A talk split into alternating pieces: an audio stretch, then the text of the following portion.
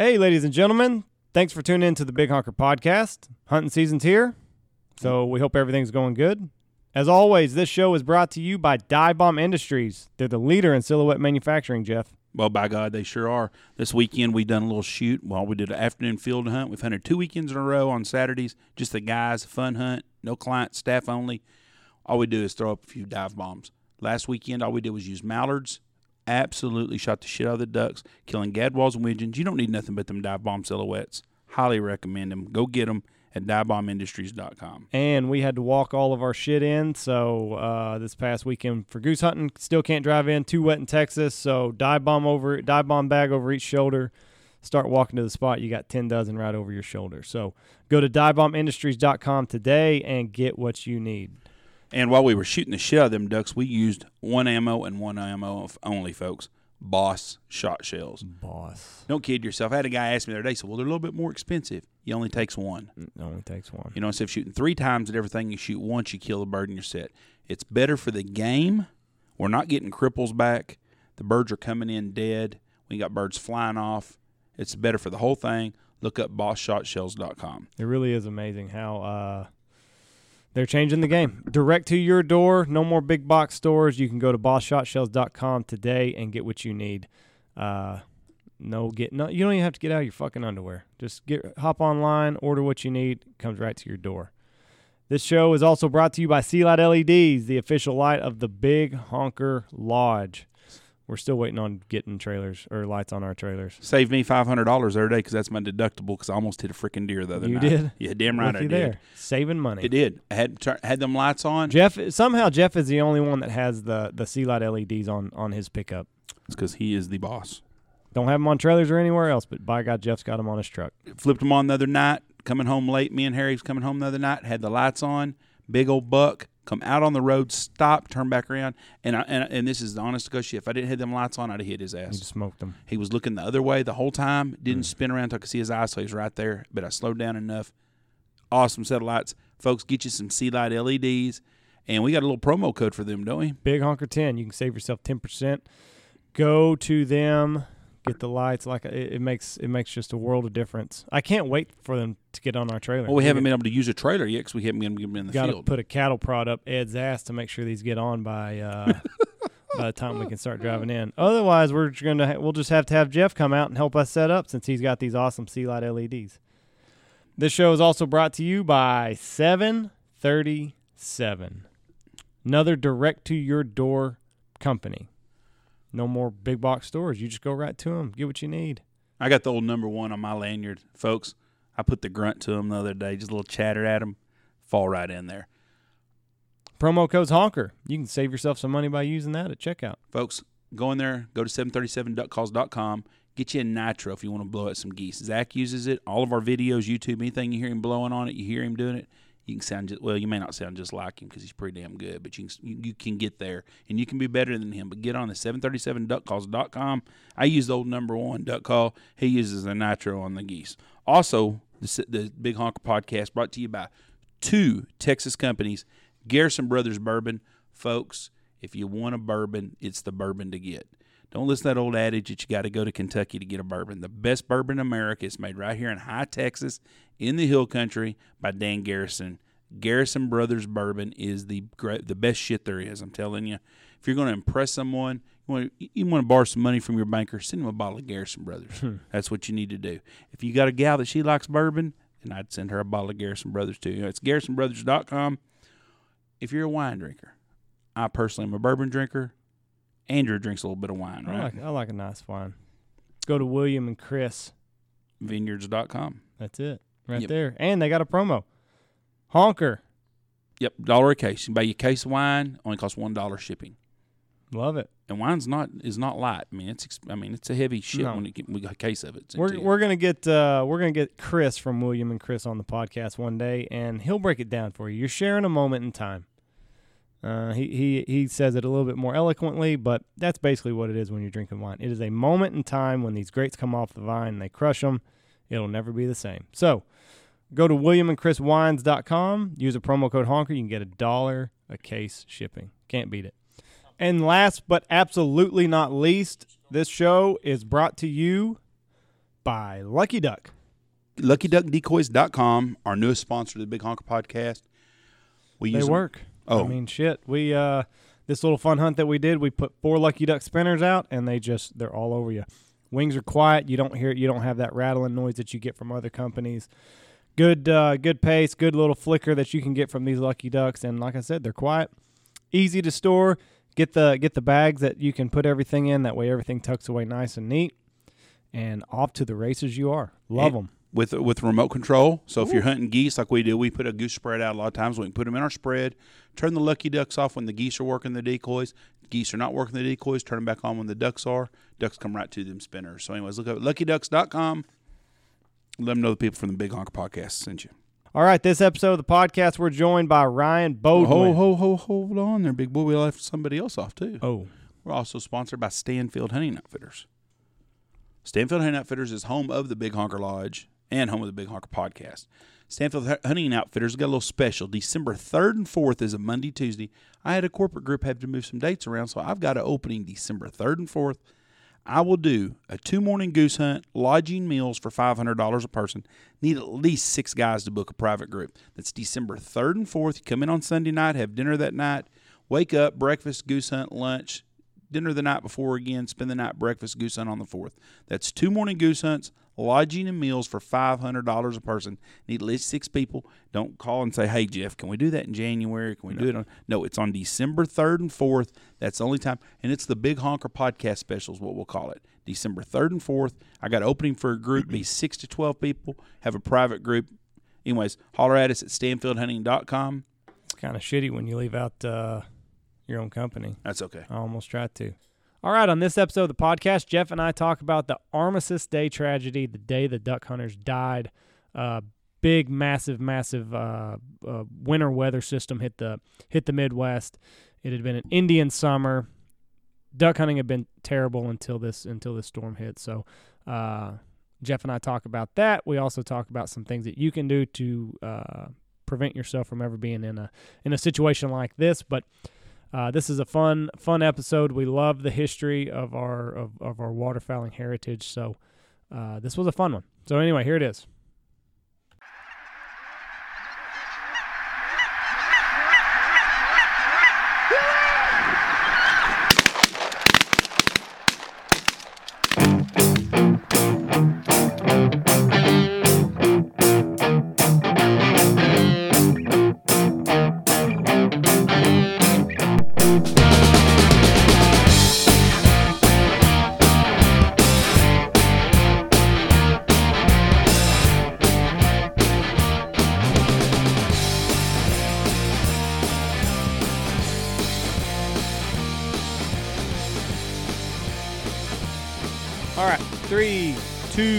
One.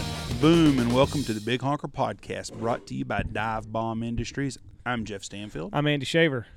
Today we're going to touch on a little bit of history. With Veterans Day coming, which will be on Monday, this week we're going to, or this show, we're going to discuss the Armistice Day storm of 1940. You know, Armistice Day was Veterans Day before there was Veterans Day, correct? I did not know that. Yeah, it was the Veterans Day after World War One. Wonder how they came up with the name Armistice, That's the day that they disarmed the Germans, I believe, in World War One. and that's what they, they Armistice is the. Won't you look that up so we don't sound like idiots here? Well, Jeff, but I'm pretty sure that's what it is. It was called the Armistice Day. oh, it's called Armistice Day. Uh, I think it was a term used for the end of the war in World War One. Hmm. But I guess we before we dig into this, we need to have that fact straight because we get fact checked on everything we talk about. The other day, I said something about duck season or goose season, 107 days, and What would they say? uh, An it- agreement made by opposing sides in a war to stop fighting for a certain time. Yeah, or so- a truce. a truce day is what it basically is.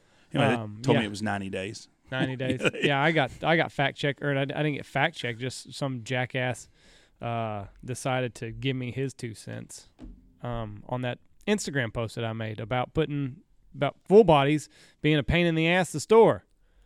And uh, for some reason, I, I had a couple follow ups, but Instagram didn't post them, and I didn't feel like re-recording them. So, anyway, They are hard to store. fuck yeah, they are. We, Zach and I filled up uh, a whole a whole grain silo just just with full bodies yesterday, and uh, you know that, that's in my follow up. why it didn't get posted to Instagram, I don't know. But I said, you know, hey, if you want to run all full bodies and that's what you want to do in 2018, and you got a place to store them, do it.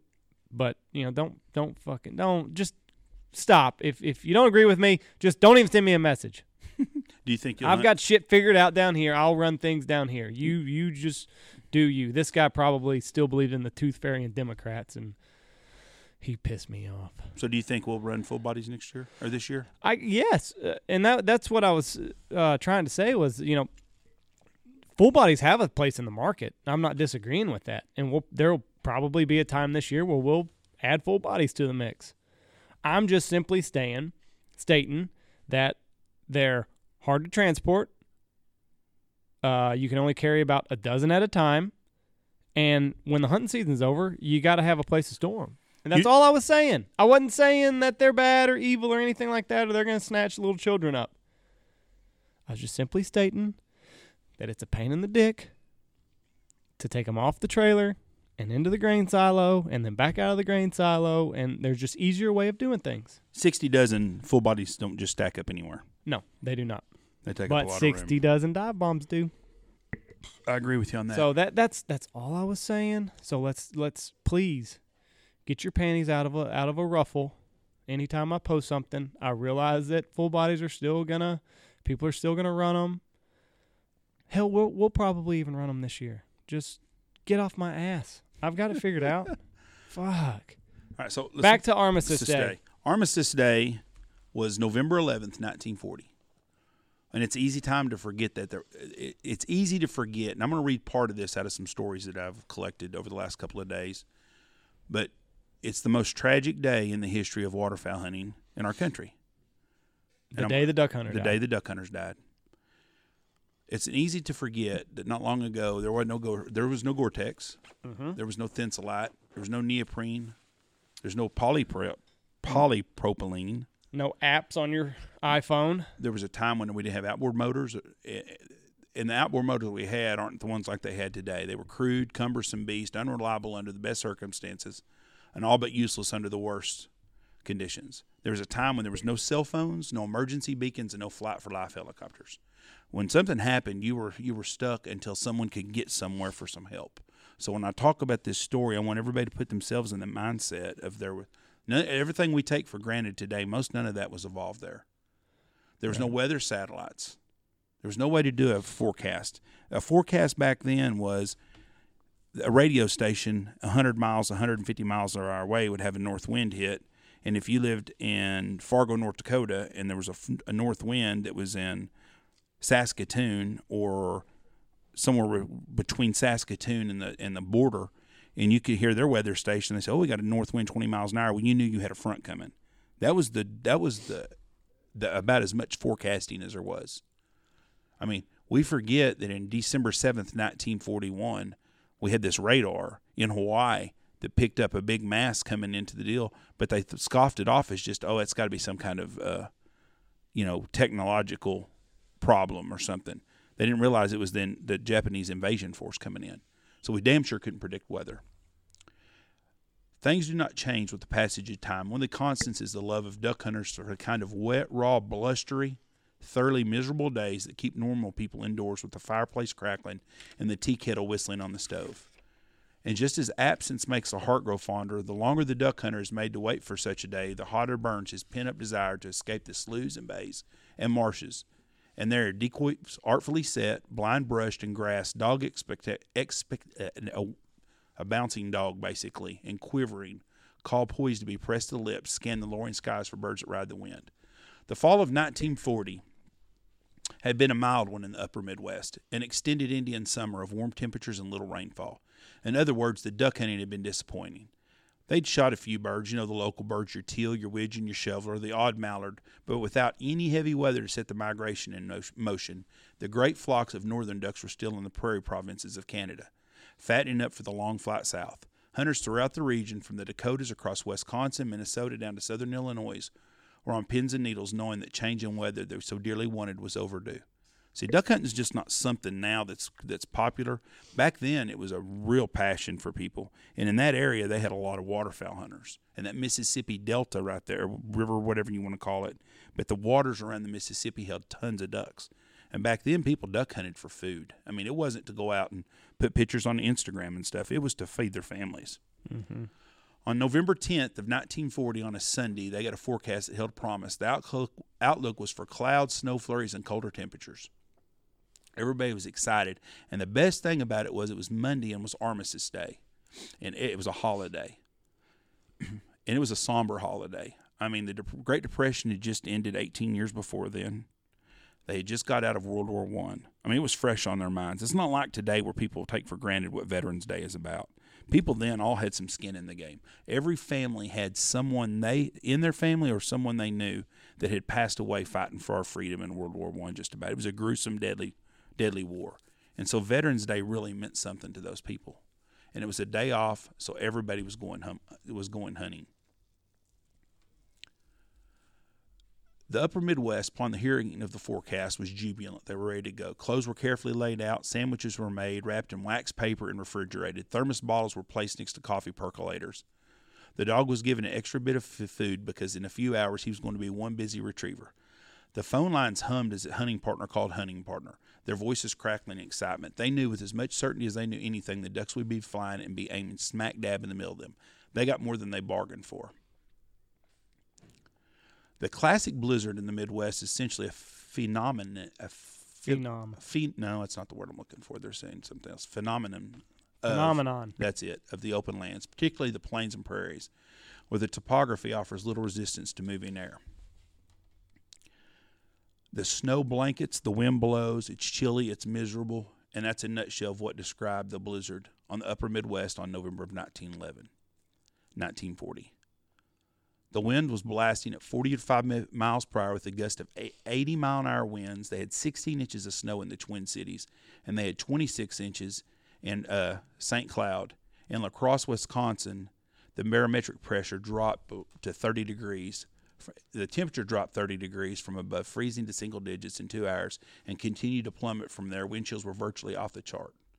Now, I'm going to read you an actual story that a guy wrote that was there, and then we're going to talk about this in kind of in layman's terms. I'm just kind of giving everybody a synopsis of what this was like. This was a horrible day. The voice broadcasting over the truck and radio explained with a degree of concern winter storm watch, falling temperatures throughout the day. Now, this is in uh, southern Wisconsin. Wind shifting to the north at 20 to 30 with strong gusts and snow likely. For us, duck season had gotten off to a slow start with very little action after the local birds and early migrators had taken a pounding. October truly was an Indian summer, and November began as one of the mildest on record. This November morning, the temperatures were an almost balmy 50 degrees at 4:30 in the morning, with a light wind from the southwest. My son Todd and I headed 60 miles north to Calhoun County, Illinois, for a day at our wing, Wild Wing Club. Was the weather guy pulling our leg? Could we really trust him? The trip to the farm club was smooth, with light conversation about hunting tactics, decoy placement, and calling. Every 15 minutes, the radio would again mention snow. We welcomed the, other change, the weather change. But the weather, about waterfowl hunting and snow is usually a case of feast or famine. Ducks are like people. If it gets too bad, they just hunker down. Regardless of the re- weather, we were ready for the challenge. We had essentials gun, shells, calls, insulated waders. Insulated waders in 1940 are not like insulated waders today. Camouflaged rain gear. Rain gear in 1940 ain't nothing like it was today. An assortment of snacks. We got charcoal, Dad, Todd asked as the headlights lit up the gate to the club. I'd forgotten the main fuel source for the heat in the blind. I doubt that's going to get as cold as predicted. I left the bag in the garage. I did have a small one burner stove to make coffee. The pot, coffee, and water were inside the blind storage box. My doubts about the weather forecast somewhat, somewhat eased my mind concerning heat. A light rain began to fall as we started down the lane towards the slough. The first light day of the first light of the day revealed what we hoped for. Waterfowl on the move. Ducks seemed to be everywhere. Singles, pairs, small bunches, and large flocks. Big ducks, teal, and some divers appeared in the cloud-covered heavens, all heading south. We hastily arranged the decoys to our satisfaction. The wind turned due west by shooting time, and a cold rain stung our faces as we loaded our shotguns and waited for action. With assortment of a hundred plus decoys dancing the tune of our calls, we had our first shots in the morning. Small group of greenwings with the wind at their tails buzzed the flock at 30 yards. Wow, I hope that's not an indication of our marksmanship, explained Todd as a small squadron of still intact but someone confused headed sky, skyward. We'll do better. A first bunch of decoy mallards yielded better results. Three drakes tumbled out of the group. At least we didn't get skunked. Most of the ducks ignored our high balls and hail calls as the morning progressed. I can't imagine the duck caller in 1940 was very good either. No, probably not. Probably like the guy that was giving me shit yesterday. Probably the same type of guy. But periodically, birds would drop to bouncing lookalikes as if expecting them to join them in the flight southward. At 9 a.m., the rain had turned to sleet. They had turned the little Coleman hand warming and coffee brewing heater on. Todd's ice covered waders indicated temperature as the empty charcoal heater sat frozen in the corner of the blind. By late morning, the hunt had truly become special. The weather, the ducks, father and son locked in their passion of waterfowling. We only need two more for a limit, I said, counting the dead hanging from the stringers. We were indeed part of a great migration, perhaps even witnessing a Grand Passage. The Waterfowl Durham Grand Passage has been credited to internationally known waterfowl biologist Frank Bellrose, founder of the Illinois Natural History. Bellrose died in 19. Uh, shit, I think he, maybe he died sometime or another. Whatever. I read it earlier. So, according to Bellrose, each fall, usually in November, a mass migration of waterfowl occurred. I think we're fixing to see that in the next couple of days here too. A grand passage. Yep. Watching the storm intensify, intensifying, ice forming around the edge of the potholes, and snow collecting on November 11, 1940. The Armistice Day lives in infamy as the rich history of waterfowl. And A major blizzard caught the upper Midwest totally off guard. The fast storm, moving storm with hurricane force winds and blinding saw, snow saw the temperatures drop from 54 degrees to 9 degrees by evening. Imagine if possible today. Okay, now that basically is what the storm happened. It went from 54 degrees to 9 degrees during the middle of the day. Now we're going to quit trying to read a story, and I'm going to talk about this now from what a little bit I've read, and I've, I've followed up on this a lot. I'm a big fan of this story. I like weather, and this is in the morning. Get up at 4:30 in the morning in 1940. They get in their car.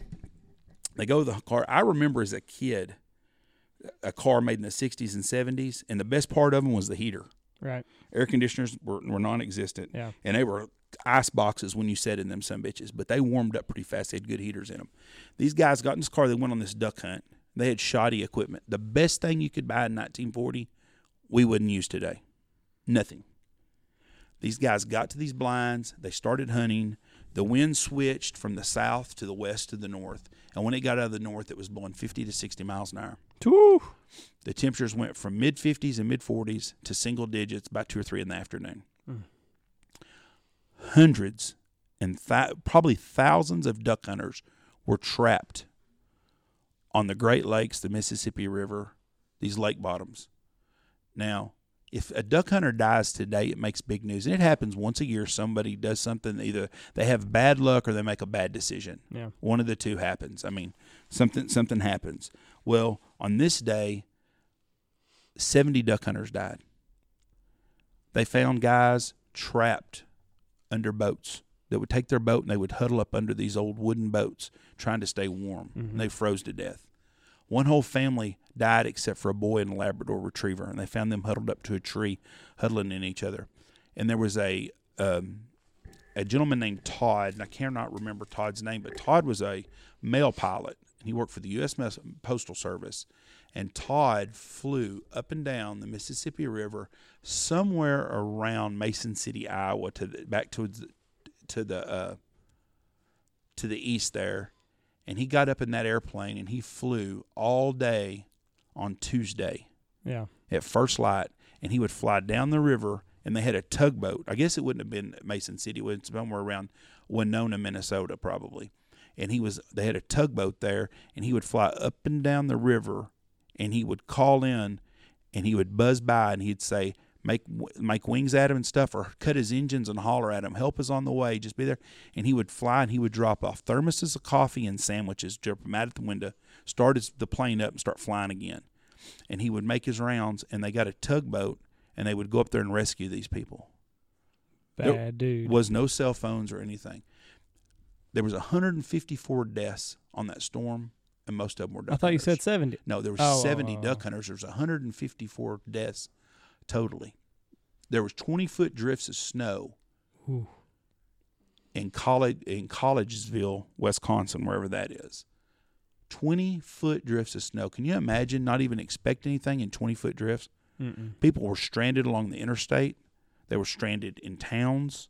They were stranded everywhere. But the worst part was all of these duck hunters were stranded out in the storm. In my in 27 years in the hunting business, I'm 50 years old, and I've been waterfowl hunting basically since I was about eight years old with my dad. Mm-hmm. And I can remember one really bad storm that we got into. And it was a cold front. And I'm going to say it was somewhere around 1991 or 92. Now, we had the bad cold front of 1980 or cold winter of 1983. But this was a fr- an actual front. And we were hunting about a little town called Gillen, and there was a slough there. And we'd put our spread out. And we knew on the weather that there was a big front coming. And sure enough, when the sun came up that morning, it was probably about 55 or 60 degrees still. And you could look to the north and it was black. And about sun shooting time, what's shooting time right now? 6.30? Six thirty. So about 7 o'clock in the morning, the wind stopped and it switched. And when it switched, it went from 15 mile an hour south wind to no wind, about 30 to 40 mile an hour north winds.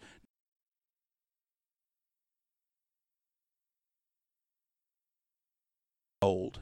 And by the time we picked up the decoys, which was had to be, we didn't last an hour and a half out there, and we had the gear for it. The decoys, we had shell decoys, and they started, they they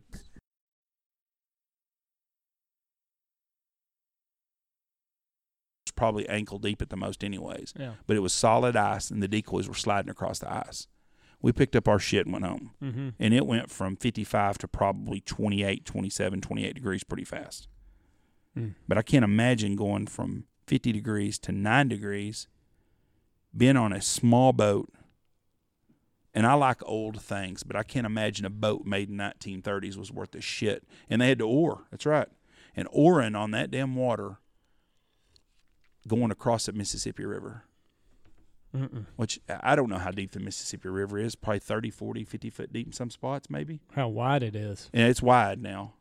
And I've been across the the Mississippi at Winona, and it's it's a good sized river. I don't know how you know quarter to half mile wide. It's not like it is at New Orleans or saint Mhm. Louis, but it's wide. But having to cross that thing with that with that current, and it's cold. Now, when those guys got out there, some of them luckily, most people smoked back then. So, So probably lighters. Most people had lighters. They burned their decoys mm-hmm. to survive. Old wood decoys. One story I read said there was a tree that the guys there was a group of of duck hunters on an island and they banded together. It's a pretty good island. They all got together and they took what shotgun shells they had left and they started shooting branches off trees so they could burn the wood. Hmm. Hmm. Cold, cold, cold. A cold, miserable day. I wonder if any of them got good duck hunting in before it hit. the, the duck hunting was phenomenal. That's why most of them got killed out there. They hadn't had a good duck They day all day. Have you? How many bad? How many good hunts have you left because it was cold? Have you ever had customers ever say when you're burning No. them up, "Let's go"? No. Now on a slow day they have, Right. but on a good day they're staying till the bitter end. But I wonder how many hours passed. Duck hunting gets good. Oh fuck, this is dangerous. I, I don't. I think they they were shooting the shit out of the birds. I don't even know what the limits were, if they even had limits back then. Twenty five bird limits back then.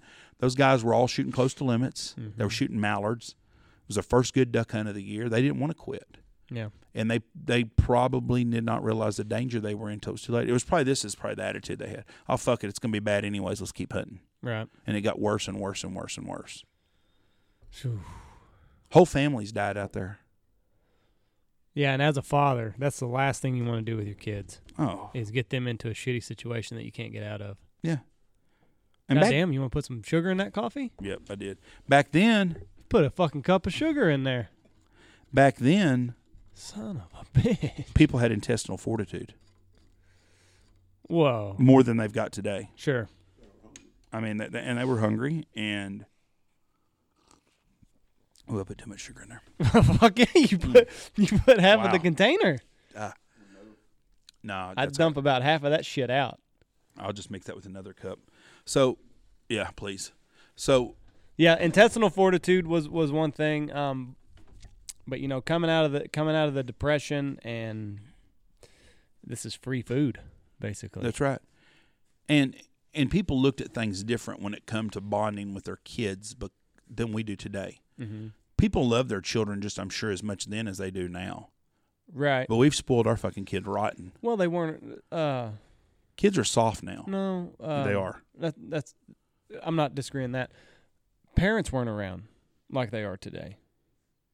The Yeah. man worked. The mom was usually home. Very few moms worked. But but not many moms were out hunting. no, no, no, not at all. Dad. Dad was not around as much back in those days as as fathers are today. Yes. You're- Dad was off working. Dad gets off work, tired, wants his toddy, and he does not want his kids talking. Just a different world, right? I mean, Different it was- world. So this was a chance for kids to, uh, dad's off work, dad's taking me hunting. This is the day. So, um, yeah, it, it, it just totally different, totally different animal back then. Even if you watch the movie A Christmas Story, which is a movie, but it's set at the same time frame as that, just about. I think it's after World War II, though. But uh, that the actual bonding between the dad and the kids is different than it is today. Sure. You Dad's know? reading the newspaper. right. You talk to him a little bit before work, but not too much because he's reading his, his he's this is his time. Yes. Uh, and now it's time to you finally get dad's attention. No no distractions, no newspaper, going hunting with dad. It's going to be a great day and it turns out to be tragic. A very tragic day for lots and lots and lots of people. But it was the way those people died. Those people died in horrible. Horribly. Yeah, man, they freeze to death. Can't imagine freezing to death. Not just freeze you're you're you're soaked to the bone Yes. in uh flannels and tin cloths and, you know, subpar gear at best. And there's been some days where it's uh where I was not prepared.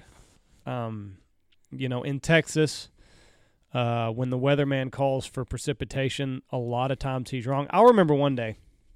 Um it I was young. I was probably 16, 17 and I didn't really think it through. And Zach was on the hunt with me. So if I'm 16 or 17, he's 11 or 12, and it's just kind of misting, just this misty shit. But it's it's probably 26, 27 degrees, It's a cold day. cold day, and it's just misting. And we're setting out decoys, and um, instead of putting on our jackets, we just wore our cotton hoodies. No big deal, not thinking anything of it. Um, and then I'll never forget it. Both of us at the same, about the same time, decoys are about put out, and about the same time, we both feel that the the hoodie had been soaked through, so we're feeling water on our skin. And it's like, well, fuck, you know, now we're we're wet, and uh, that was a miserable, miserable day. It got nothing but got colder. It started to sleet. It started to hail, and then it all turned to snow. And then by the end of it, you know, once your underlayer is is compromised, there's you can't do anything about it. What are you gonna do? Put a coat over it? You're just gonna trap that moisture in. And we were we, hunting was great, so we we toughed it out. But um, there was an end in sight for us, so I couldn't imagine having that happening and thinking that there's nothing, there's no help. I'm not gonna make it back to the truck. I'm not gonna make it to dry clothes, and this is how it's gonna end for me. Because it just that little bit that we were out there was just miserable, absolutely miserable, and no gloves. You know, when your gloves get wet and your hands get cold, you're basically paralyzed. I know for me, when my hands go and they finally have reached their their limit of what they can take, can't load your shotgun. You can't work a lighter. I mean, when your hands go, it's bad news. Yeah, and, and think about the no glove deal. I mean, your hands and your fingers, that's the end Mm. of it. And it seems like you can't get those things warm until you get to the truck, no matter what you do. The worst stinging that you'll ever feel is when those hands go numb. I mean, I just I could not imagine being a father now of two, looking over and and looking at my kids and seeing that and just thinking, "Fuck, we we have made a grave mistake." Gordon MacQuarrie, who was a great rider, Nash Buckingham, Gordon MacQuarrie, are two great outdoor riders, and I suggest everybody would go and read those. Just read some of their old books and stuff. I think you'd really enjoy them. And he, he tells a story about Gerald Terrace, or Taurus, was a 17 year old who'd gone hunting in the Mississippi bottoms that fateful day with his father, brother, a family friend, and their black lab. They set up in mid morning in a drizzling rain. By noon, they were trapped by six foot waves, waves that pounded like iron fists and hurled freezing spray that turned instantly into boilerplate ice. So you imagine everything's already got an ice coating on it. Right. The men beat on one another to try to keep warm, but it was a losing battle. At 2 a.m., the friend uttered one last moan and died in Gerald's arms. Mm. Gerald's brother held out until 11 in the morning, but after 23 hours exposure, he too succumbed. How do they know what time he died? They, this fixing to story. Oh, And shortly after noon, a small plane flew over. Gerald waved, and the pilot signaled the help was on their way. Rescues and the government tugboat Throckmorton arrived at 2:30 in the afternoon. They'd been hunting since the morning before. Half an hour too late to save Gerald's father. They found the boy crouched against a stump, holding his dog for warmth, fighting to remain conscious. Mm-hmm. Max Conrad is the pilot who led rescues to Gerald Terrace. Was one of the true heroes of the Armistice Day storm. Dozens of hunters would later acknowledge they owed their lives to him. On Tuesday, the 12th of November, with the wind still howling but the skies clear, he took off from his hangar in Winona to help find the hunters who hadn't come home. Flying a Piper Cub and fighting to make even 20 to 30 knots of airspeed against the brutal headwinds, he scanned the frozen margins of the Mississippi for the living, but often all he discovered were dead. When he located survivors, they were frequently huddled in the lee of a skiff they'd propped up on a, as a windbreak. Conrad would circle low, cut the engine for a moment, and holler, "Hang on, help is coming." A few minutes later, he'd return and, like Mama, sent down He from cut heaven- his engine. cut his engines He's a off, ballsy motherfucker. buzz- that thing doesn't kick Yep. back on. and then buzz by him, and he'd drop a canister with sandwiches, whiskey, dry matches, and cigarettes. Yeah. Conrad, well, can you imagine? I don't. what, I don't smoke.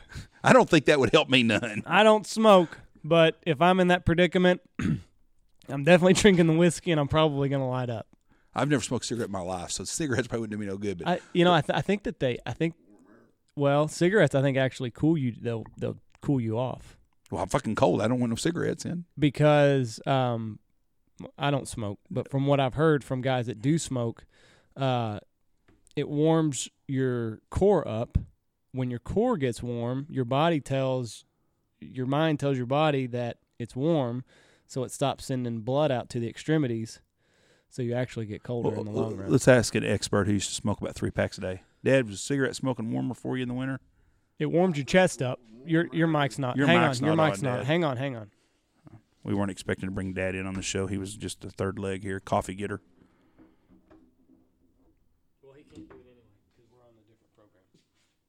So Sorry, did, Ron. did I just talk loud and tell you that, but you're breathing warm air in. That's the only thing. Yes, it brings I believe brings warm air in. What you're talking about, I think ac- alcohol actually cools you, but it feels warm when It feels yeah. Well, same as cigarette smoking. It it warms your chest, but in the long run, your brain is telling your body, "Hey, we're warm now, so just chill out. Chill out on the." Uh, but no, uh, eating I've heard will warm you up because digestion creates heat. well, I'm promising him some bitches were hungry and them sandwiches oh were good. yeah! Sandwiches, whiskey, dry matches, and cigarettes. Then they didn't have radios and shit back then. I guess the airplane damn sure didn't have a radio. He would circle around the people where they were at until that tugboat would see them and they could get a, a fix on where he was, and then they would come over there. And that guy flew till 10 p.m. that night. Now you know they didn't have no damn lighted runways and shit. Right. And then he was out again at dawn. sugar, Jeff, and the spoon, please. I just I just need a little little toot of it. he was at dawn the next day doing the same thing. and then they, they they shot many mason decoys. just to keep warm. Yep. And that island I was talking about, there were 17 guys, and they were shooting branches off the damn trees so they could have something to burn. You know, I take for granted, and you know, I'm the way that we hunt, I can make it to the truck. Um, but I'm not prepared for any of that shit. If that were to happen today, now if I was going out on the Mississippi, that might be a different story. But you know, the way that we hunt, I don't, I don't carry matches or lighters or anything. Well, no, because we're it's different. We're not out in the wilderness. No, but that's what I'm saying. Yeah. Um, I've many times went to a field when we've had fronts hit, or and it's anytime it gets down to ten to fifteen degrees and we get a hard north wind, I, which I make the rounds every day. But I've checked lots of hunters and I've taken many a guys back to the truck.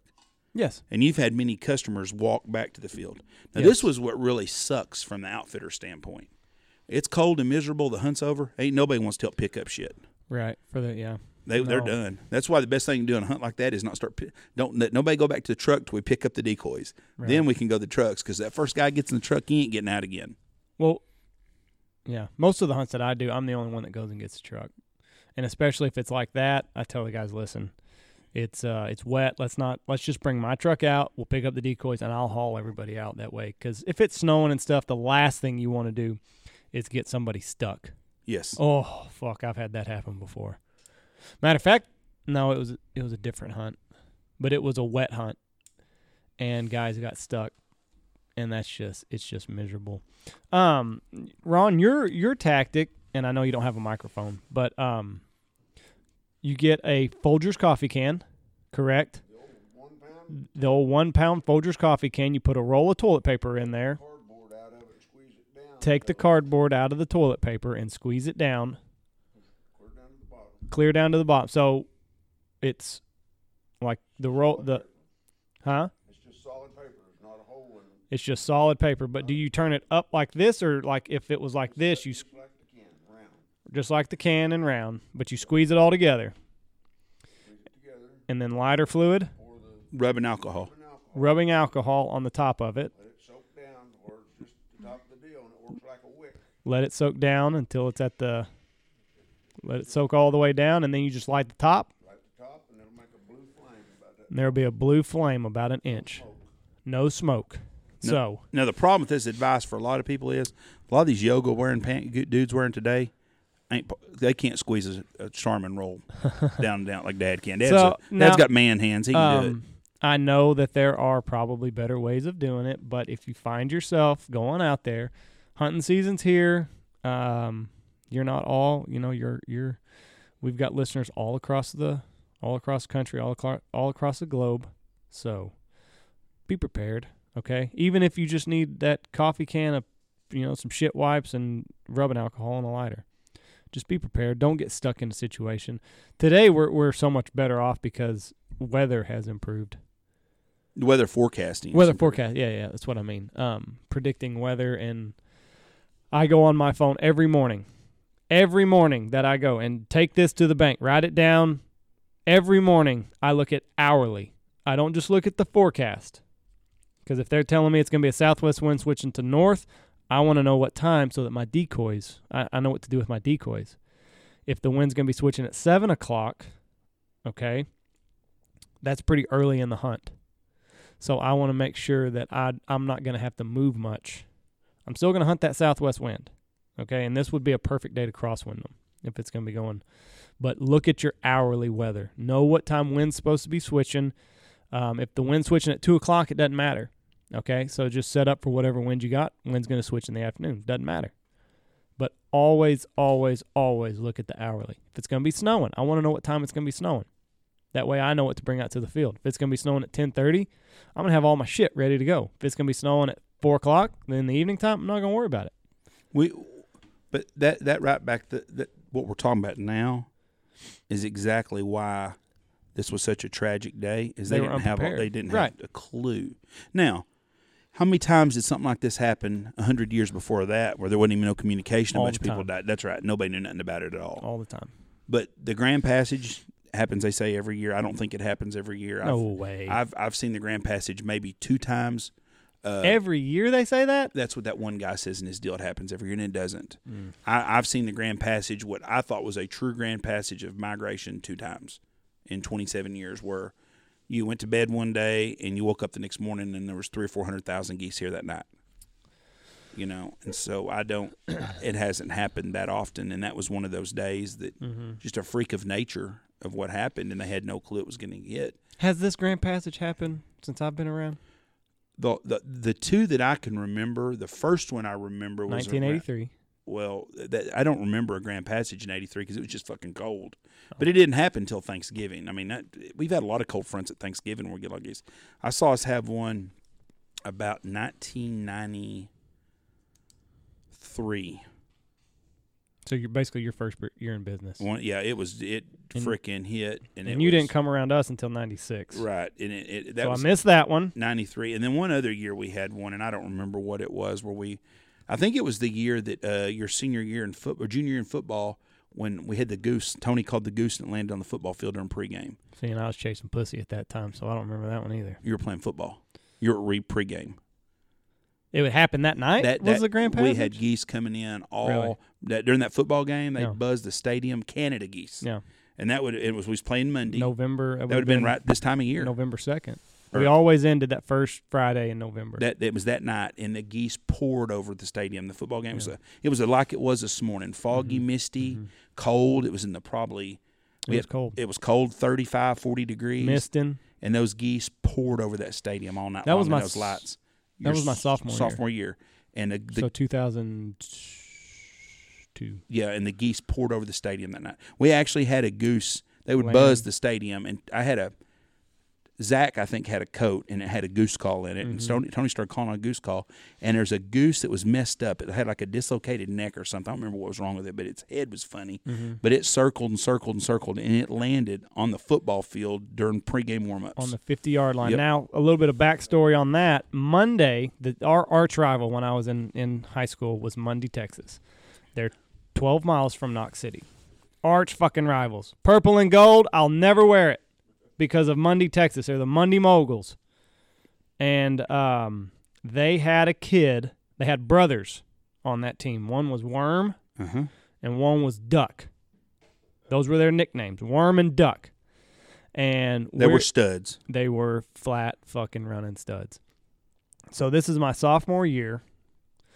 I'm a starting quarterback, first year starting quarterback, you know, for for in high school, on varsity, and um, yeah, all of a sudden we're in pregame warmup. They're across the field doing the same, and um, Tony gets on this goose call, and like Jeff was saying, you could see them as they'd fly over through the through the lights on the field, and this one like circles, makes a pass, and then it makes a lower pass, and then it kind of cups its wings, and Tony's just working this goose call, and that son of a bitch, it landed on the 50 yard line in between us and the Munday Moguls. And did it fly off, or w- w- did Zach? Zach went and picked it up. Zach and went and picked Matt it up. Reagan hollered, "Do not wring its neck." Right. Yeah. he would wring its neck for two thousand people. So, uh, Zach was. Uh, but everybody, everybody from Munday thought it was staged. it was, thought it was a train. We thought, thought we had a trained. thought we had a trained goose because they had duck on there. uh, You know that that just that just shows the intelligence of the people in Munday. They can't tell they can't tell a fucking duck from a goose. So that right there shows their intelligence. Uh, but yeah, they thought that we had a trained duck, and that we had it land on the fif- fif- fifty yard line. Those little kids from Munday were scared to death of it, though. Oh yeah, The kids from Knox City, because of us, were used to being around. A lot of the kids worked for us out here, right. so they were around it. But yeah, Zach was probably I was I would have been sixteen. Zach would have been eleven. eleven, and he walked out to get that goose. I told Zach, I said, "Go get that goose off the field," because I knew it was just, I knew something was wrong with it.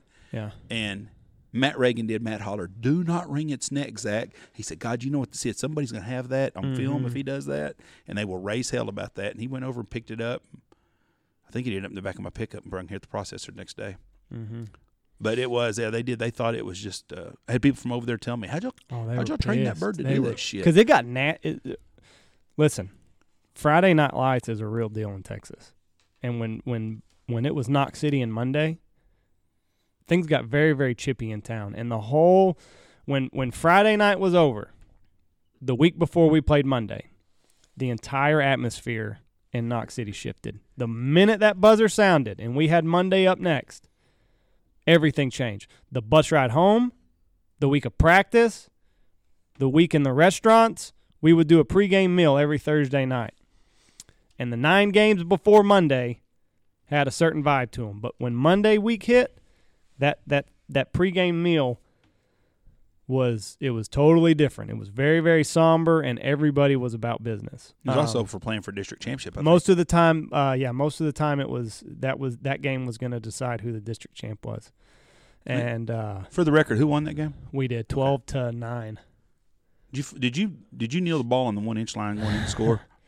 Jeff was saying how nasty it was. That field was ju- that field was fucked, and we're on the one inch line, and coach calls quarterback sneak, and I take the snap and I slip as I'm going in. And in high school, your knee touches the ground, games uh, you're you're down, no matter if anybody touches you or not. And I take the snap and I go to push, and my legs just give out, and they they slip underneath me, and I kneel it on the one. I was not happy. But uh, Fri- yeah, Friday Night Lights in Texas. That is a true, uh, true depiction of how it really is. And things things got nasty.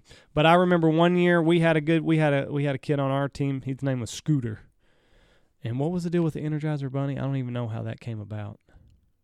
Because he kept going and going and going or something. I- I, don't remember. Scooter's dad ran the Knox County News. Right. Munday is in Knox County. So in a sense, Yeah, but they had their own paper. At the they had their own too. paper, but it's still the Knox County News. So um, Scooter's dad ran the newspaper where Scooter would have a four page write up every week on him.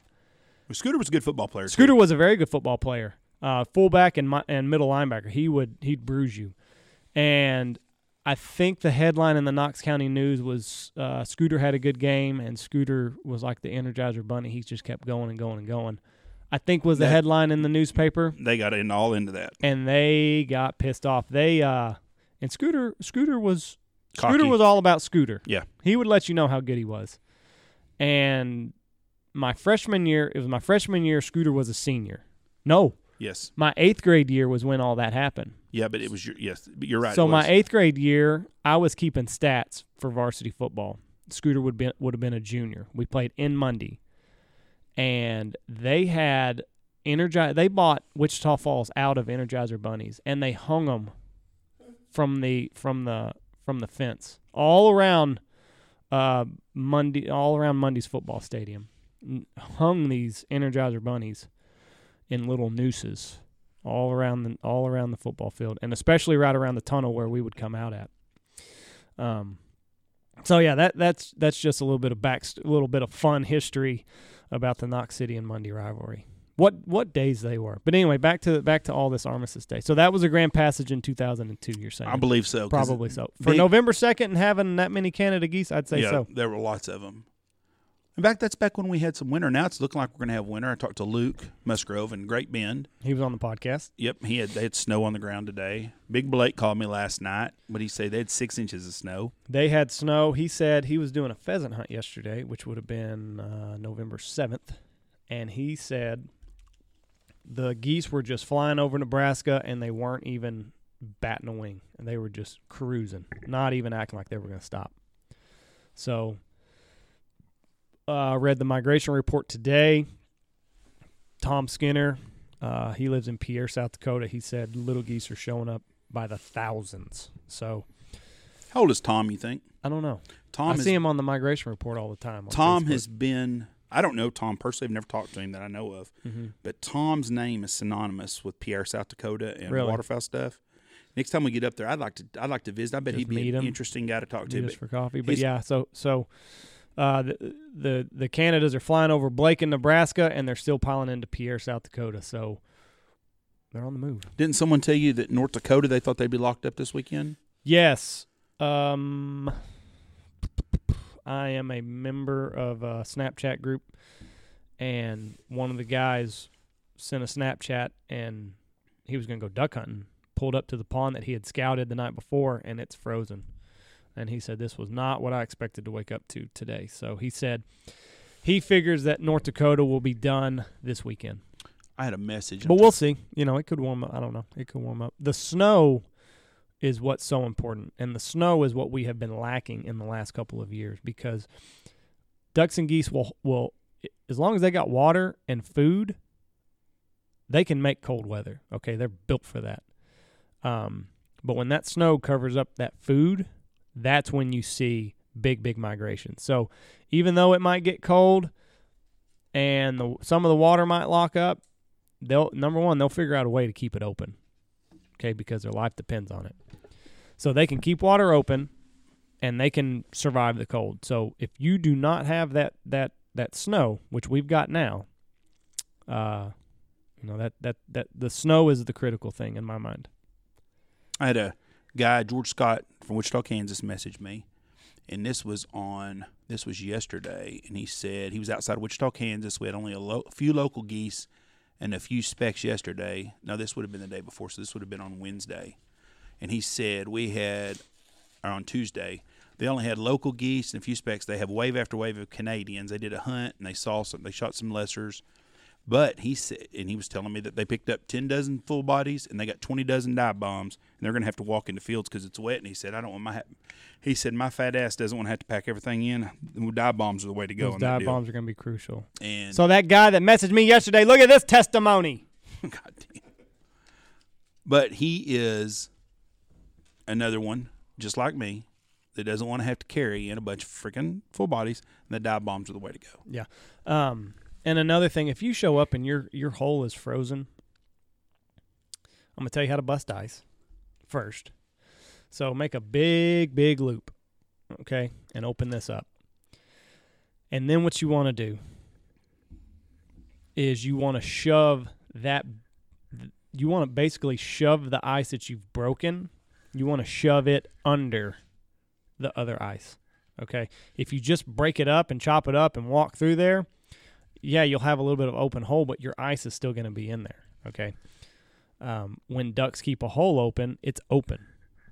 So, uh, walk a big circle, however big you want your little hole to be, and then what I always do is I'll cut, I'll cut that hole that I've made into force, and then I'll shove that ice under the the the rest of the pond that's frozen. That way, the whole pocket that you've done is open. And also, be careful with your dogs on ice. Happens all the time. Dog goes to get a bird and can't. The ice is just. What is going on with your microphone? Is your beard rubbing up against it? My beard ain't even nowhere near it. Well, I'm hearing something. That Yeah, that. that's my finger. Well, quit doing it. Um, the ice is just thick enough to where the dog can kind of get up on it, but then it busts through. That is no good. Okay, so be careful with your dog on ice. It'll cut them. It's, it's just nasty. So just be mindful of your four-legged critter. Okay, he does a lot for you. Saves you lots of steps throughout the year. Get your wife pissed off at you during the off season. So take care of this guy. Yeah, a lot of guys drown saving their dogs. So just be mindful, all right? Just what what could you could you tie a rope around them, Ron? Or would that cause a bigger hazard? On ice, if it's not thick, thick, thick, I wouldn't do it. If it's not Ron said if it's not thick, thick, thick, don't even let your dog out. How are you gonna get your bird? Don't shoot them unless they're in the kill hole, right in the water. I mean, it's, it's dangerous. It's dang, it's not worth a bird. Okay, so just uh, I don't know what to tell you here. You can't you can't go get it, so don't shoot it. I guess. It's kind of like it's like dove hunting where there's a rattlesnake at. Uh-huh. Make sure you shoot that dove on that where it lands on that road right there where you don't have to go Mhm. get no damn grass. Right, yeah. If you're gonna shoot ducks, make your hole big enough to where they fall in the water. Now I understand things are gonna happen, but just be careful out there. It, it's looking like it's gonna be a. It's cold right now for sure, all up and down the Midwest and and the plains. So The Just be plain. Just be careful. Don't send your dog across ice to the water. Ron said the key is to send your dog through water to ice. He said if you if they if those dogs cannot leave the bank in water, don't send them. You What talk- does that do, Ron? I wish you're. Uh, Get out there on the other side of the ice, and they can't get up on it, and then everybody drowns. Man, Oh, okay. He says if, if if the dog goes from ice to water, you're never going to get to your dog because you'll fall through the water. Uh, you'll fall through the ice. So You talking about the weather? Yeah. Right now, Minot, North Dakota is 14 degrees. It's going to be 14 degrees. It's going to be one tonight. Ooh. High tomorrow is 17. High 21 on uh, Sunday. Monday's 16 degrees. Tuesday is 32 degrees. And they've already got snow. Yes. Yes, and it's supposed to snow more. It's supposed to have good snow again on. Uh, but anyways, that's the deal. Is it's it's it's already cold up north. It's going to be a push. This is the year that maybe we're going to have a normal winter because this is it's before Thanksgiving, and the Dakotas are freezing up and snowing, and that hasn't happened very often. Not not not in a long time. And that is that is good news for everybody down south. Um, and I'm sure that's good for the guys in the upper Midwest also. They've wanted some weather to push their birds down too. Right. Now it may be going to be bypass some of them, but it's been a really good year. Uh, that's really all the tips I have on Armistice Day. I just wanted to talk about just what a horrible day it is and let everybody be aware of that. That you know it's you need to with what cold weather coming. Yeah. You know today's world's a lot different than it was back then. well, we're just we're just we can prepare for it. We know it's coming. yes, But the the reminiscing about the old days, I love the old days. Yeah. I wish I wish more people would respect and I wish the young kids got as much enjoyment out of the past as I did as a kid talking about the past. Whether it's a, a book, a movie, I like to read and I love reading old stuff, but they paved the way for us on a lot of things and you know, the people that started Ducks Unlimited, and I'm not a big Ducks Unlimited fan now at all, but what they did with Ducks Unlimited is the reason we have a business and can hunt today. Yeah. Hunters are the hunters are the greatest conservationists in the world. Absolutely. Absolutely. We put our money where our mouth is to ensure that every year we're going to have a successful harvest. And I, I read something the other day, and I wish I would have damn photo uh, saved it on my Son computer about the ice eater. People wanting to ban ice eaters Mm-hmm. because they say it's an unfair advantage. It's worse than baiting. So let me get this straight: if if a pond is kept open, and there's 2,500 mallards that use it, and they shoot 20 mallards, that's bad. I don't. I just don't get that. I mean, 2,500 mallards had open water for a day or two or three, and if you killed a hundred of them over a two or three day span, you still are doing more good than you are harm. Mm-hmm. In my book, on that deal. Hmm. What do you think? Yeah, I'd probably agree with you. Need water. I Yep. mean, yeah, birds need water, so They're creating a good source. yeah, but I think what they're saying there is you're you're you're creating an unfair advantage to your place. Of course you are. What's the difference between that and planting corn and then just flooding it and not harvesting it? Nothing in my mind. I mean, it's the same thing. Right. Or baling a milo field Right. or whatever you do, but you're still feeding I a mean, ton of birds. listen, Wa- waterfowl hunters, we're going to continue to push the envelope, and you want to give yourself the best advantage that you have. And if there's an advantage in keeping water open, then that's fine. I don't. I don't know. The only thing that I do not like about any of this stuff that has happened is we've changed Mother Nature in a lot of ways. They've changed the flight patterns, the migrations, everything. And that's life because it's if you look at it in the big picture, things change. Now the poor guys on the East Coast are going to be. I mean, hell, they're getting down to their season's going to be gutted down to nothing, Mm-hmm. and because of the resources or something's wrong. Now, I don't know much about the East Coast. We've had a lot of guys from the East Coast, Sean Mann, and we've talked to Jeff Coates. Are they overpopulating all the areas where the birds are? Does that come into a factor? I mean, what is going on there? Where they roost or where they Just nest? the whole thing. I mean, the East Coast is over. Uh, look at it.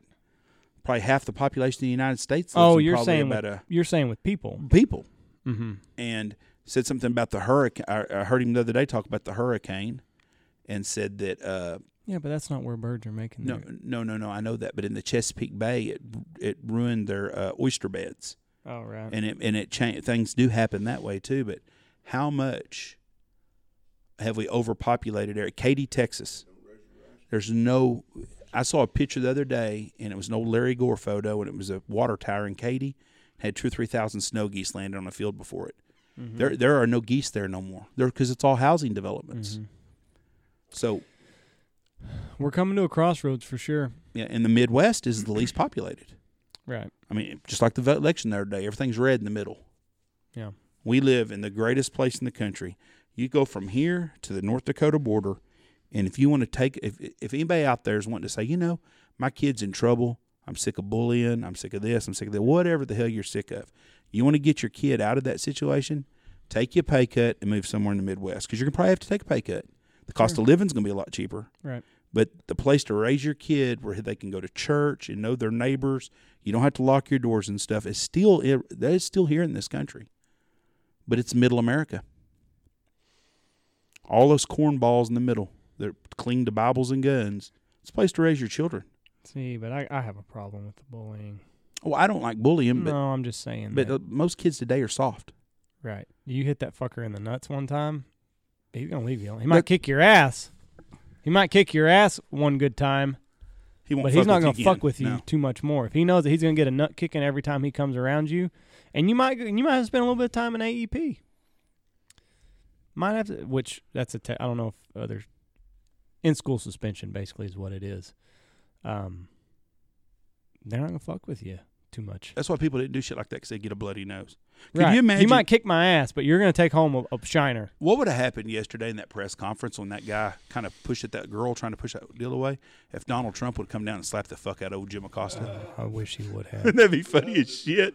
But what would what the, the media would go nuts over that? right. That's not being presidential. No, it's called being a man.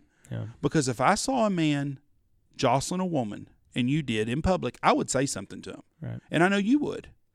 But that I think that's why Trump has such a hard time is because we don't have real men anymore. No, they're the, the ones that- listening to podcasts are the- real men, the- but there's the- not a lot of them left. The reason that he has a tough time talking to 20 year olds, I saw um uh there's a guy out there named Dan Pena and he puts on classes. Lives in Scotland, super rich guy, but he does a questionnaire for all these people that are going to take and I might have told this story, I don't know.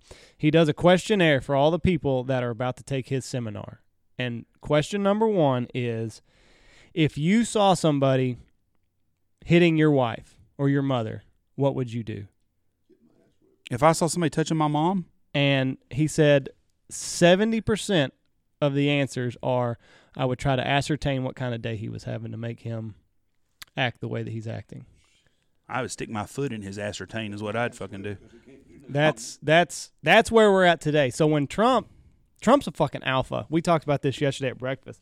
He's an alpha fucking male, super high performance guy, does not take no for an answer, gonna have his way. That's the kind of guy Trump is. So he talks to he these 20-year-olds see him talk in this in this tone of just I know what the fuck I'm doing. You're to do it my way. And they they don't know they don't their their people weren't like that. That's not how they were raised. So that's why he has such a hard time with the youth from today is because they don't know any fucking real men. You know, I'm gonna tell you a story about my mom, and it pissed me off. The day, my mom calls me, and she tells me that she was having trouble with Target on a credit card charge. Now, my mom is 75, four, 74 years old, and I told her, I said, "What do you mean you're having trouble with a credit card charge?" I said, "Do you need me to call call them?" She goes, "No, no, no, Jeff. Now, now she's not a real big fan of me and Tony and my dad and the way we act on some things because she's not a aggressive vocal. She's a little Italian lady. She's She's, kind sweet, of sweet lady. She's a very sweet lady. So, me and Tony's, especially me, she really does not appreciate all of my my boldness. Sometimes I'll use the word for it. And I said, Mom, I don't mind. I'll call them. I said, What happened? Did they charge some stuff you did? No, Jeff. She goes, Now, I just want you to listen to me. Just listen to my whole story before you say anything. Don't interrupt. I said, Yes, ma'am. So she tells me that my stepfather is is really sick. He's eighty something years old. He's he's sick. He's in he's gonna be in a nurse. He he's got leukemia. He's just a bad deal. So anyway, she was telling me about that that she had a call from the IRS and that my stepdad's name's Benton. Benton owed him almost six thousand dollars and they were gonna come arrest him that day. I go, Mom, do you owe anything to the IRS? She goes, No, not at all. I said, Did they send you a letter? No. I go, Why would Benton? He's been retired for thirty years. Owe any friggin' IRS for a bunch of She goes, Jeff, just listen to me. So she goes, So they told me to go down to Target and get three two thousand dollar gift cards. I'm Fucking like, I, the IRS is taking I go- Target gift cards now. I go, This is where I've not become very son uh, or like a good son. This I'm is like- where you quit listening I go- and started talking. I go, what the fuck are you talking about, mom? Jeff, just just listen to me. So she tells me it again. I said, seriously, mom?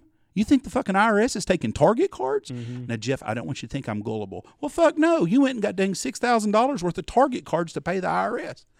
Well, this guy threatened me. Boy, I lost it shit right there. Mm-hmm. I go, let me tell you something, Mom. I said, if anybody ever fucking threatens you, you call me or Tony and let us fucking handle this shit. I mean, I went pissed off. Now, watch your language. I said, no, I'm fucking serious, Mom. There is no reason why anybody should be threatening you. I go, why would you let a guy threaten you? You know damn well to call us. Well, Jeff, I was I was just scared, and he told me not to say nothing to Benton, so I didn't tell him.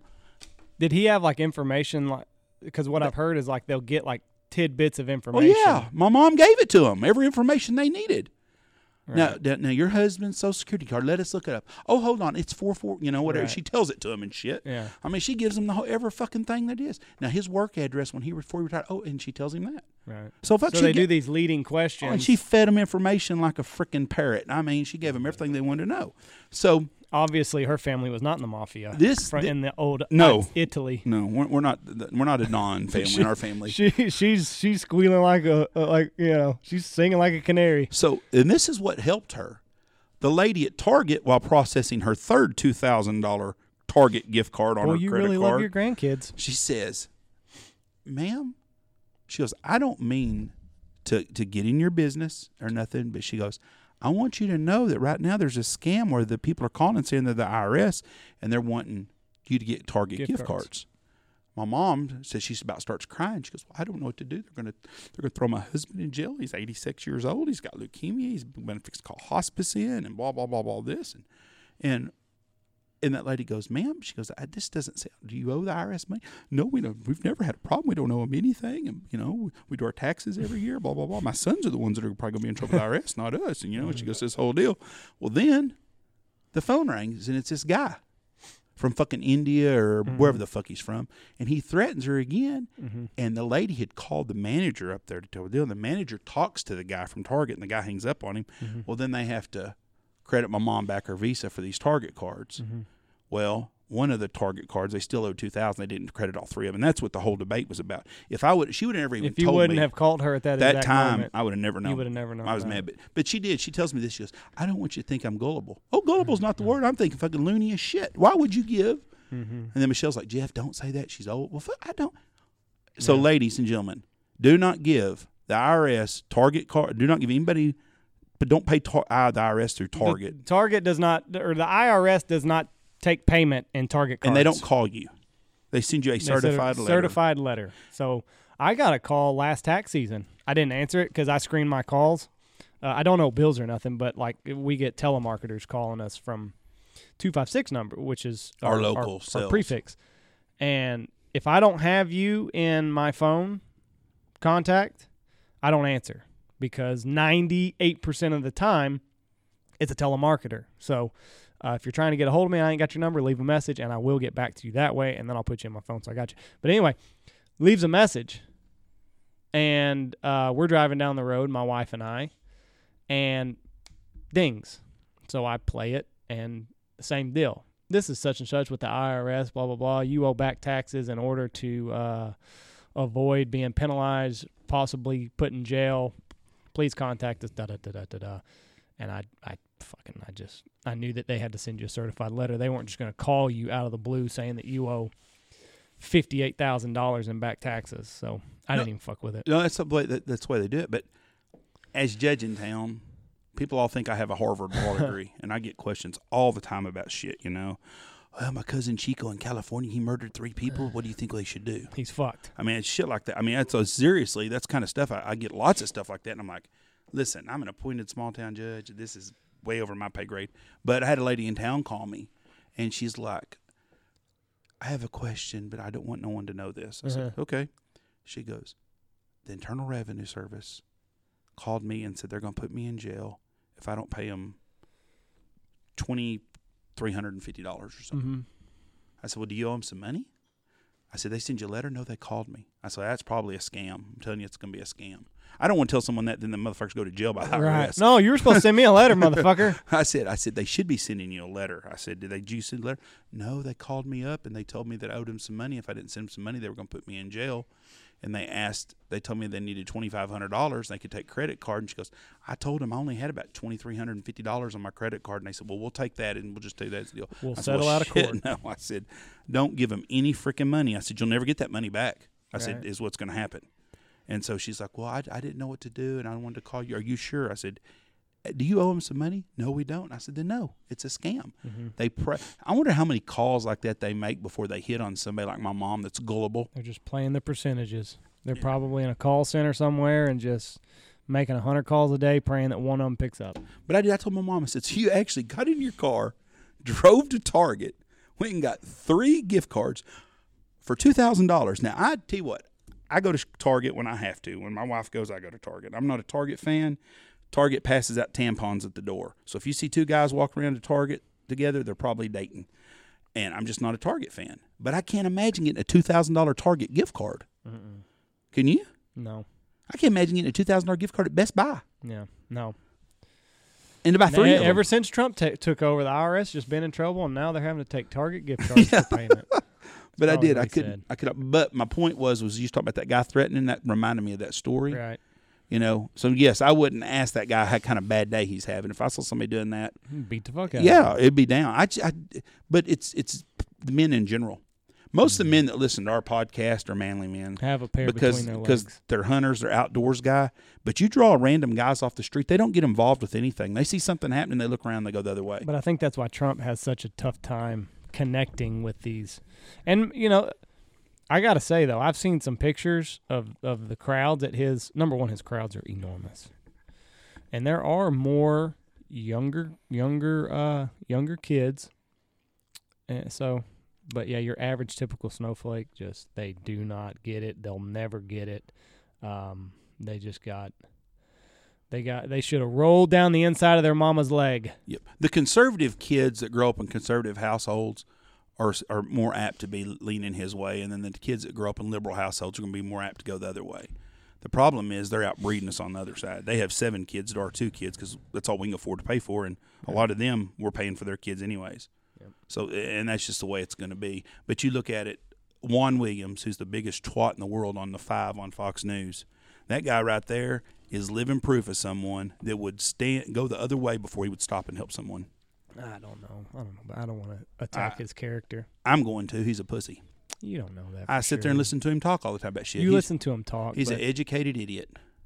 you don't know how much of that is shtick and, and everything else. I don't think they can make anybody that nutless and pay him enough money to act that way. I really don't. Bob Beckel, that used to be on there, was a liberal ass clown, but he'd say something. He was a dick. He was, but he would stand up and say something. I Sure. think Juan Williams would look the other way, and Juan's kids are conservative, but Juan's an embarrassment. He really is to me. See, I just I think he is he's the he's the he's the Democrat on that panel. So he's got to go with whatever they say and he's got to plead that case. I don't think he'd stand up for anybody, No. and I think a lot of people. I'm not going to attack his character cuz I don't know. He might be just a badass that just chops this guy in the neck and Well, the chances of him coming to whoop my ass are about as much as George Strait's coming to whoop yours. So, but I, but I just don't think you could you could pour him into a fight. Bob Beckel, on the other hand, who used to be on the show, he was an asshole, but I think he would stand up for someone probably been in a bar fight or two. or seven or eight because he drank a lot. He's a big doper, but that's why he gets in trouble all the time. But but he speaks his mind. I respect someone that speaks their mind. and will stand up for themselves even if they're wrong a lot more than I do someone that's a pussy. Well, Juan speaks his mind. He, wouldn't stand up and do shit. You don't know. You're just speculating now. This is how this is how you get in trouble, Jeff. I don't get in trouble. I mean, if I do, if I saw him and he, he's different and he come up and said, "Hey," I'd say, "I apologize. You got bigger balls than I thought you did." I But heard you on the he has big big honker podcast, Yeah. you dick. I I wish he would what, listen to us. Juan, if you're listening to us, call me up and I'll apologize on air to you Why are you going to apologize? because he's not. He's got more balls. Than I Oh, he had if oh, just did. saying that that if he called you, yeah, There's some. Uh, Dana Perino's a hottie that's on there. yeah. For 50 years old, she's smoking hot. Anyways, we've went on down another rabbit hole. Yep.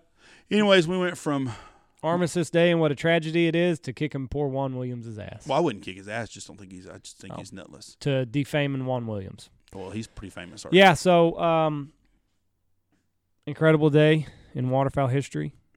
Very sad, sad day. I mean, that was a bad time in America, and a lot of you know there was so much other stuff going on in the world Yep.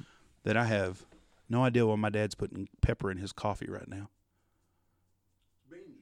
Oh, never Oh, mind. he's eating beans again. Oh, that's what he needs to be having. Um, but yeah, incredible, incredible story. If you're going out, bad weather, check the weather, check the hourly, be prepared. We'll never have another day like that in history. Not with technology today No. and the and the way that gear is. Number one, you'd be screwed if you try to burn these plastic decoys. No shit. You'd be in big trouble. Oof. Be burn, build, burning your oh, blind. you'll get as you'll get uh, mesothelioma if uh, if you burn them or something You, you imagine from the plastic. guys shooting the trees. You'd think there'd be a tree big enough you just knock down or some You'd shit. I think. mean, you know, it was cold and desperate in times. Like wind's blowing 50. You can't get a fire going anyways. Yeah. Oh, shit. What a miserable day. Bad day. Mm. All right. Well. Uh. Let- Let's talk about, we got a couple of new sponsors. Yep. Let's talk about, let's talk about Lucky Duck. Lucky Duck Spinners. Folks, Lucky Duck has got the best system for a spinning decoy there is. They got them on a remote control. They got them waterproof. Andy dropped one in the water last year, so we know. It not not a water not a No, not a water not a waterproof one. But they don't when they get wet like that. Some of them don't work. They have a waterproof one. They come in a bag, You can get the bag. The the waterproof ones come with a bag. and that's very important. Isn't it? I am um I'm I'm in an organization mode right now. And uh just shoving things away is not it's not good for my psyche right now. And being organized, especially when um you hunt the way that we do, mostly out of you know, all the way all always out of a trailer. Being able to walk into a trailer and seeing what you need is so important to me. What does that sound?